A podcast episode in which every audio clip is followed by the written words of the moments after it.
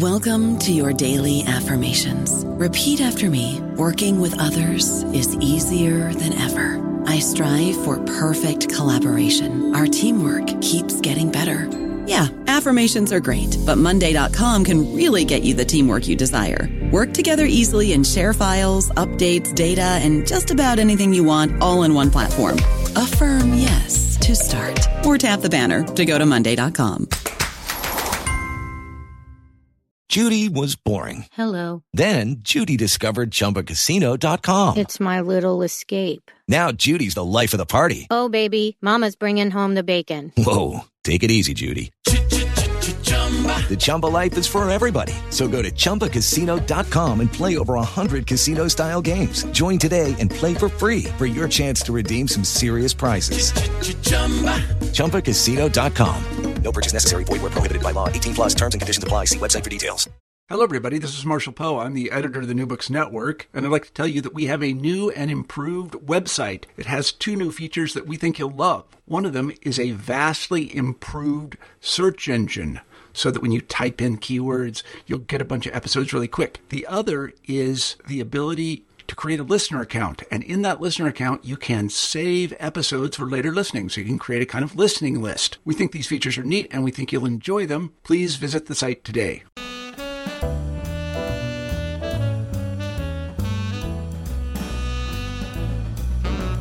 Hello, everyone. I'm C.B. Leslie, the host of New Books in Historical Fiction, a podcast channel on the New Books Network. Today I'm speaking with Janie Chang about her third novel, The Library of Legends. It's 1937, and the Japanese have occupied China. In the city of Nanjing, the students at Minghua University evacuate, with the support of selected faculty and staff. Each person in the convoy receives a single volume from a 500 year old collection known as the Library of Legends. As they set off on foot to reach their destination, a thousand miles to the west, the tales in the library intersect with their lives in ways both unpredictable and consequential, for the students and for China. September 20th, 1937, Nanjing, China. The approaching aircraft were too far away for Lian to tell whether they were Chinese or Japanese. A moment later, she didn't need to guess. The spiraling wail of sirens churned the air. Then the bombs began falling, like beads slipping off a necklace. She had been on her way to the train station. She had gotten off the rickshaw to buy a steamed bun for breakfast. Now she stood outside the bakery as though rooted to the pavement, uncertain what to do.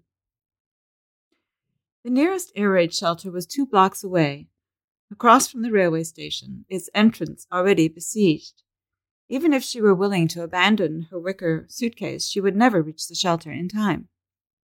A strong hand gripped her arm and yanked her through the bakery door. Get to the back room, the baker growled. But she shook her head and dashed out, struggling back with the heavy suitcase. She had to save her bucks. Inside, the baker and his wife were throwing damp cloths over trays of buns. He pointed to a storage room built against the back of the kitchen, sacks of flour stacked against one wall. The couple joined four small children squeezed together against the sacks. Lian hesitated, then slid her wicker suitcase under a work table. But before she could run to the storage room, a shrill whistling pierced her eardrums, followed by the sound of explosions. The floor shuddered.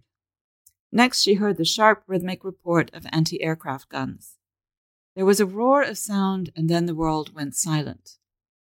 And now, please join me in welcoming Janie Chang. Hi, Janie. Thank you for agreeing to chat with me today. Oh, thank you for inviting me. As I mentioned in the introduction, this is your third novel. All three are set in 20th century China. How did you get into writing fiction? Wow, a better question might be what took you so long? so I'm one of those people who spent more time daydreaming about writing a book than actually doing it. My degree is in computer science, and it was a wonderful career track for about 25 years. But um, then my mother got dementia, and we had to move her into care, and it just meant that every time I visited her, I would see all these people, and I wondered, you know, did, how many of these people were regretting not having done, not having tried to make their dream come true? So that was back in 2011, and I signed up for a creative writing program, and that's how it all started. Tell us a bit about Three Souls, your first novel. Well, so Three Souls, the story behind it is one that I always knew would be the my first novel, and it's the story is narrated by the ghost of a young woman who has just died. And while she was alive, she was, you know, the daughter of a wealthy, educated family, but she felt trapped between obedience to her family and passion. And now that she's dead, she must find a way to atone for the death of her lover or remain trapped in the afterlife. And it's actually based on the story of my grandmother, who, you know, lived that sort of a life, um, minus all the dramatic embellishments, but she was from a very wealthy, privileged family, and she was married off to um, my grandfather, who lived in a small rural town with um, not a lot of sophistication and culture. And I always think about, you know, how sad that was for her. And you went on to write a second novel, Dragon Springs Road, uh, which is set around the time of the collapse of the imperial dynasty in China. What was the inspiration for that novel, and how would you summarize it?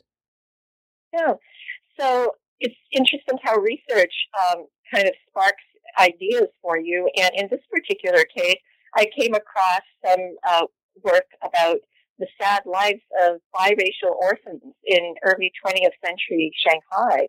I mean, they were unwanted by the Chinese. They were unwanted by the Europeans. You know, um, both races were embarrassed by these, I don't know, tainted creatures, as they were sometimes known. And so there's very little documentation about them. In effect, they were swept under the carpet of history. So Dragon Springs Road opens in a courtyard house where a little girl wakes uh, wakes up to understand that she's been abandoned by her mother, and as she grows up, she realizes that her life is going to be very difficult because she's Eurasian, and the story follows her life through the good and bad experiences. Um, it's her determination to find her mother again, to find love, and to find her place in this world. And what drew you to the story that became the Library of Legends? So again, um, family history, uh, and a real chapter in in Chinese history was the evacuation of Chinese universities to the interior of China at the start of the Sino-Japanese War, where entire campuses, you know, basically packed up and started tramping their way west some of them walked a thousand miles.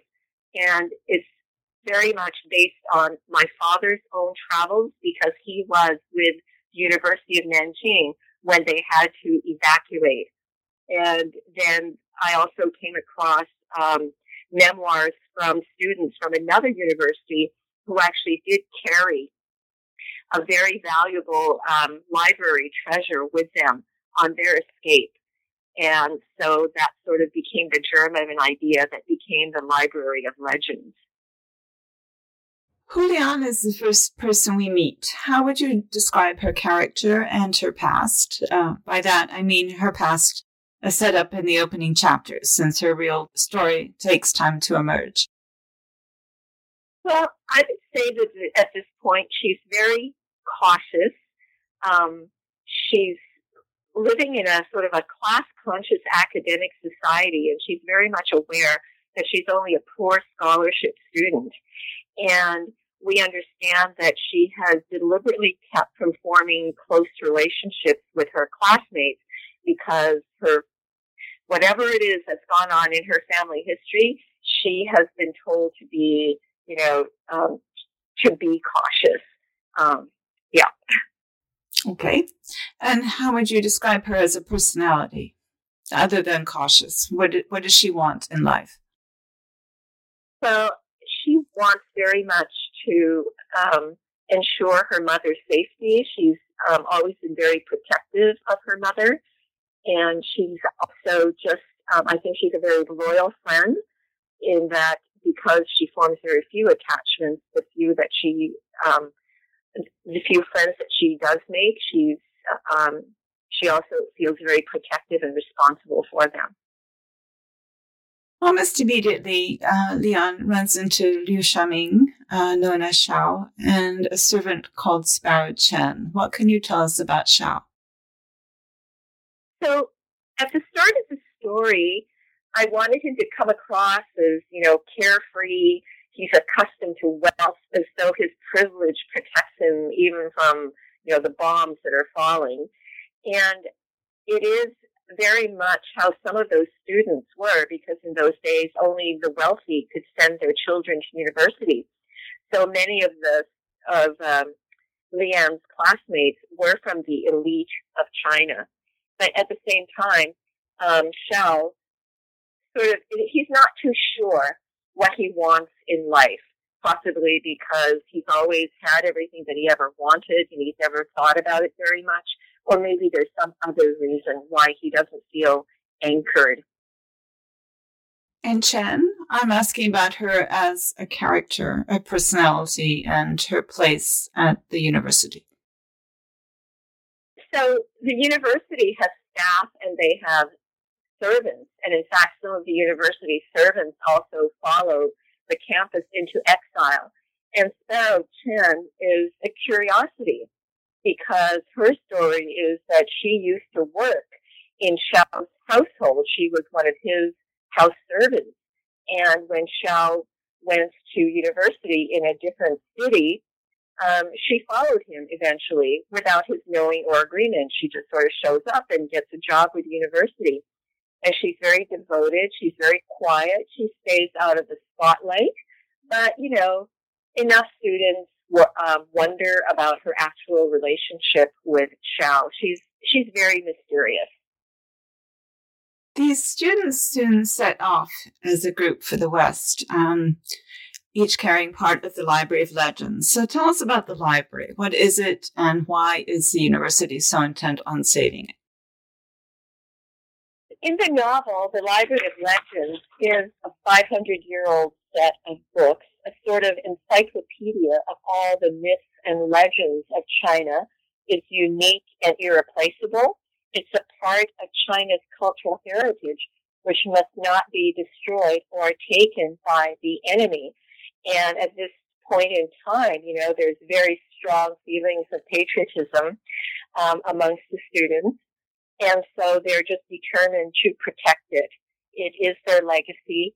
And, you know, when I wrote about the Library of Legends, I just thought it was a wonderful metaphor for um, sort of the cultural heritage of China and what it meant for them to be protecting it. And what is it? What is in it? In the in the library, it's 147 books in the novel. It is, and it um, tells all the different stories. Each volume tells um, has collected uh, different stories and myths and folklore and legends of China. And each of the students is asked to carry one of these volumes in their backpack and to learn about it. Yes, exactly. And um, and what is Lian's volume, and what does she learn from it early in the book? So, Lian carries um, the book. Uh, I think it's called um, romances between celestial beings and mortals. So, and one of the stories in that um, collection is called The Willow Star and the Prince. And that is actually a, a story that I made up, although it is pulled from a real Chinese folk tale called The Oxherd and the Heavenly Weaver Girl. So the provenance of that, well, I come by the provenance honestly. And in the novel, as it turns out, the story of the Willow Star and the Prince is not yet quite finished. And Xiao's volume has something to do with fox spirits, which I think were also mentioned in your second book, right? Um, so tell us about those. Well, in Chinese folklore, fox spirits are shapeshifters who live among mortals. Um, they enjoy sampling life as humans, if you will. So while Xiao himself, I mean, there's no hint of him being a fox spirit, his identity and Sparrow's identity um, are in flux throughout the century. So I thought it was kind of apt for him to be carrying a book about um, shapeshifters. There is indeed a wonderful fantasy element to this lo- novel where um, people go back and forth, I guess, um, from celestial realms to human realms. Why did you include that element? It's also there in your earlier novels as well. You know, Carolyn, I start out trying to write straight historical fiction, and I make sure that all the parameters, the dates, and the timelines, and everything are accurate. Um, but somehow the supernatural just keeps nosing its way into my novels, possibly because um, all the stories my father used to tell me about our ancestors. Um, my father's family has a recorded genealogy of 36 generations, and he also, you know, told me a lot of the stories that have been passed down through the centuries, and that included I had an ancestor who actually walked through a doorway into the land of immortals and became an immortal, and he saw a dragon. And I had another uh, ancestor who saw a ghost dancing across a roof. So on and on. And I think that's probably why I can't help it. Oh, I think it's a wonderful element. I love that part of your novel. And uh, 36 generations, my God, that, that's what I love about Chinese history, too. I mean, there's just so much of it. So for a historian like me, it's just perfect. I always, um, I'm really sorry that when I was younger and my father was still alive, that I didn't bug him more um, about what life was like when he was when he was younger, because it was another world. But you know, I had no idea I'd end up writing historical fiction.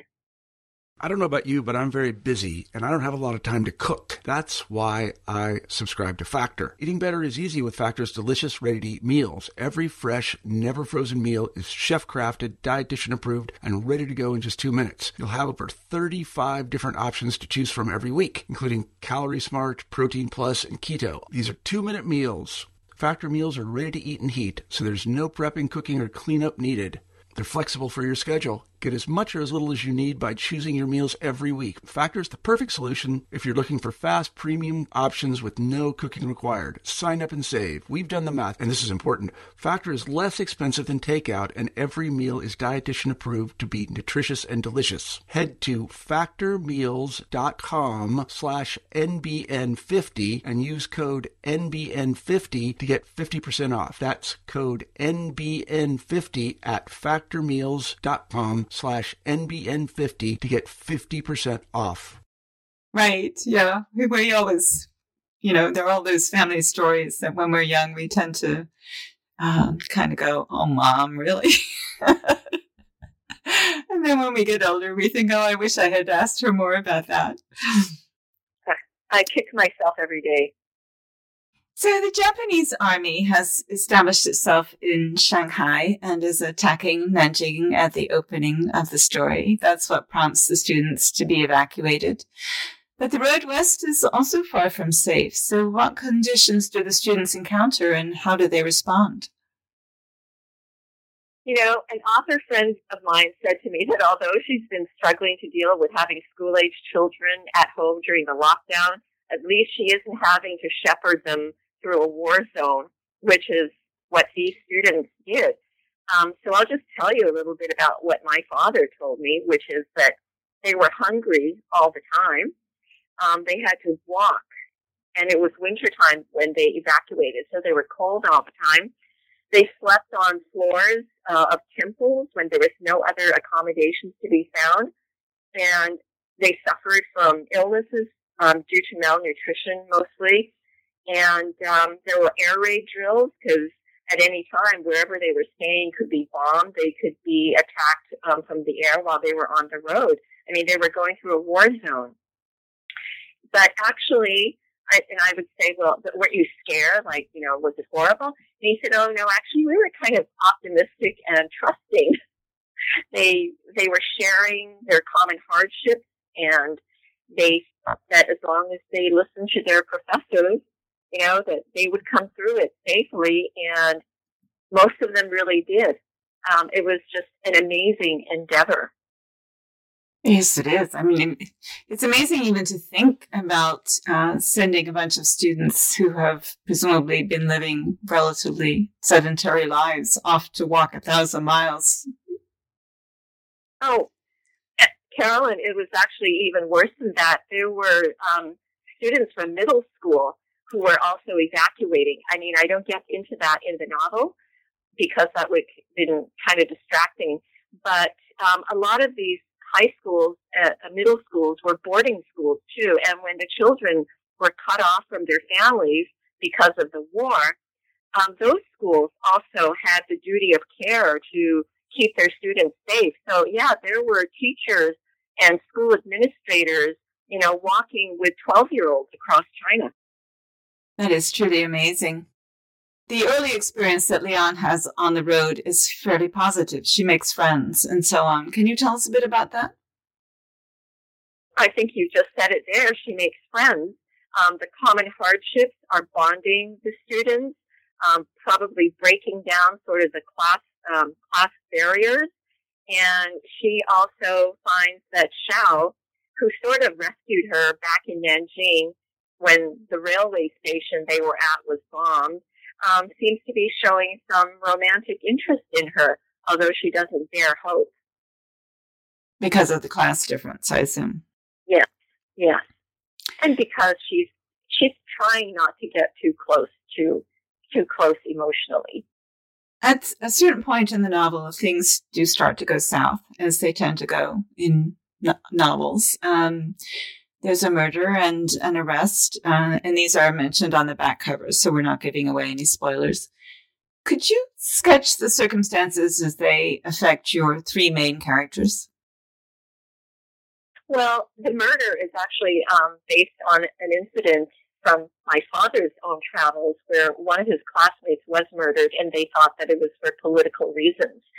So in this story, there is a murder and it is for political reasons and Lian feels that she has been responsible for this, and she's really, really aware now of um, how her involvement might be putting her friends in danger. So she kind of shrinks back um, from from her friends just when she needs them most. And then there's an arrest, which is um, her closest friend actually is arrested um, for being involved with the communist with the communist students because back in those days, uh, the communists and the nationalists were really fighting for the hearts and minds of students. I mean, these students were going to be the next generation responsible for rebuilding China. So they were eager to recruit. And so it was dangerous sometimes for students to be involved politically. And this brings out um, Lian's, um, uh, I guess you would call her efforts, her determination to try and save her friend. And that precipitates um, a decision that she makes, what she must do to save her friend. And this, as you noticed, um, also affects Xiao when he decides that uh, because he cares for her, that he's going to help her um, with his last, you know, with his effort.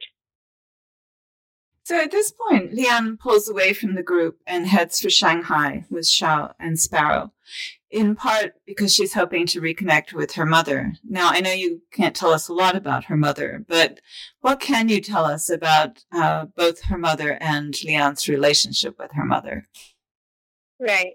So I said before that Lian feels quite protective towards her mother, um, feels guilty for even having gone to university, even though that was her dream because it takes her away from her mother.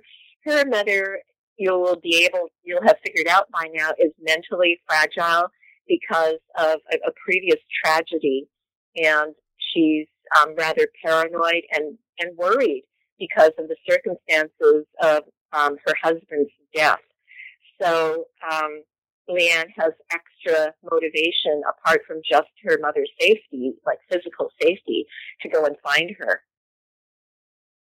And it's not easy because she's not really sure where her mother is. Yeah, so that was one of the real difficulties was how do you communicate when you, your campus is a moving target nobody knows where to write to you. You can write, you know, care of the university and hope that the mail system follows um, uh, follows through, which you know more more often than you would believe it actually did. But you know, her mother is also evacuating, fleeing from Beijing to get to the safety of Shanghai's uh, refugee communities. So her mother's on the move too. So impossible to communicate. So tell us a little bit about um, the conditions in Shanghai at this point. Um, we'll leave the characters out of it at this point because we don't want to say too much. So the second Sino-Japanese War created the most massive refugee crisis in Chinese history. And you sort of think of um, war as kind of, you know, moving down in a straight line when actually I would say that um, the occupation of um, territories was more like an amoeba, sort of, you know, advancing and retreating. So people just never knew where they were safe.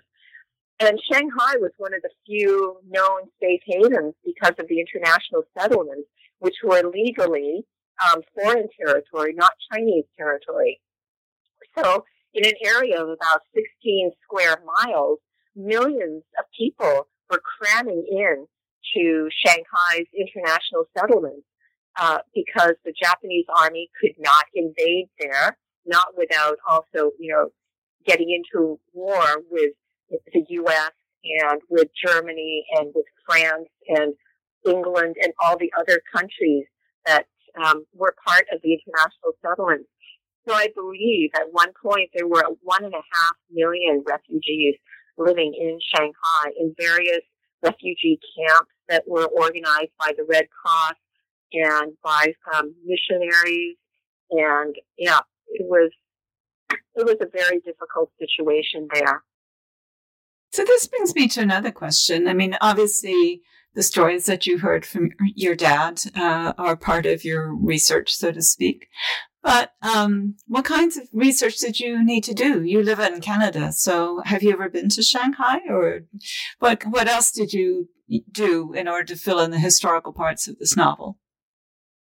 Um, I've been to Shanghai a couple of times, all before I knew I was going to write historical fiction.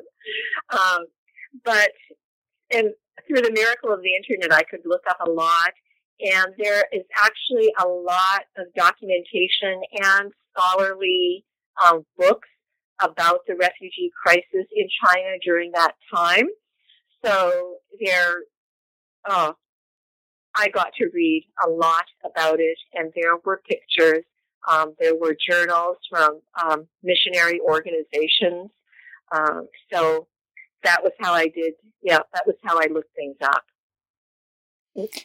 not to mention a lot of photography, because in Shanghai during that time, it was, um, there were a lot of foreigners living there.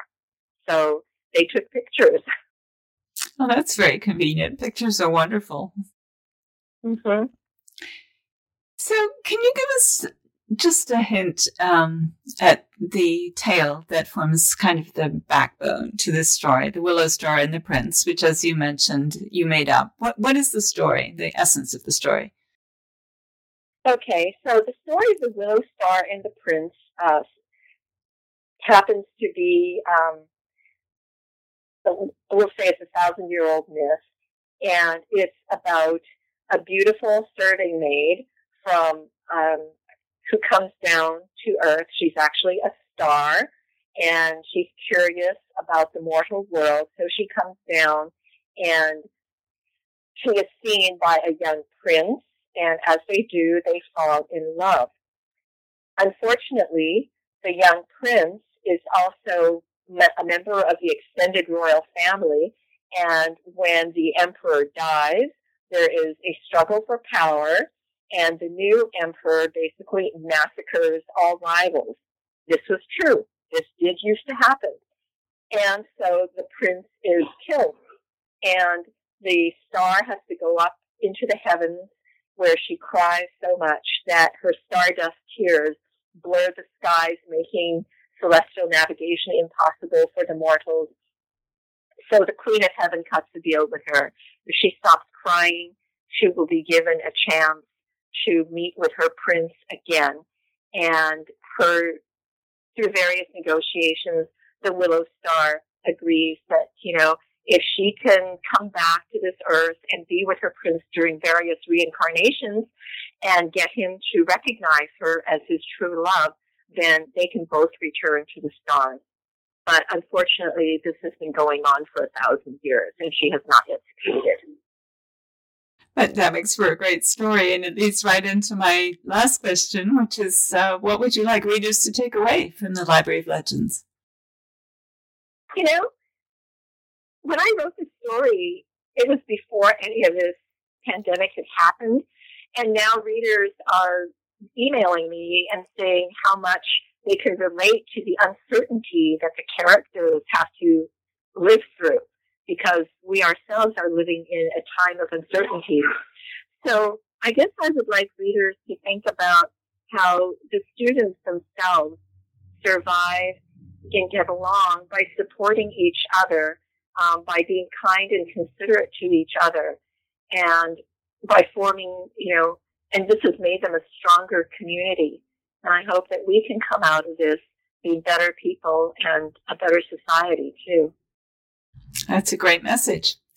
This novel has just come out. Are you already working on something new? Yes, I am, Carolyn, and I am very, very excited about it. Um, it takes place in World War One, and it takes place in Europe, and it does have feature Chinese characters. Okay, well, uh, let's be in touch when it comes out. Maybe we can talk again.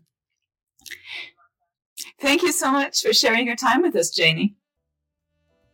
Thank you so much for inviting me on your podcast, Carolyn. And thank you for listening to our podcast.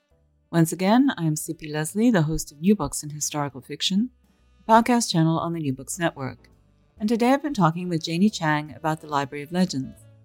Find out more about her at www.janiechang.com. Like us on Facebook, search for NB Historical Fiction, and follow us on Twitter at NewBooksHisFic. If you do, you'll see each time we post a new interview. You can find out more about me and my books at www.cplesley.com, where I upload expanded posts about the interviews and in general discuss history, historical fiction, and the rapidly changing publishing industry. Goodbye until my next conversation about historical fiction on the New Books Network.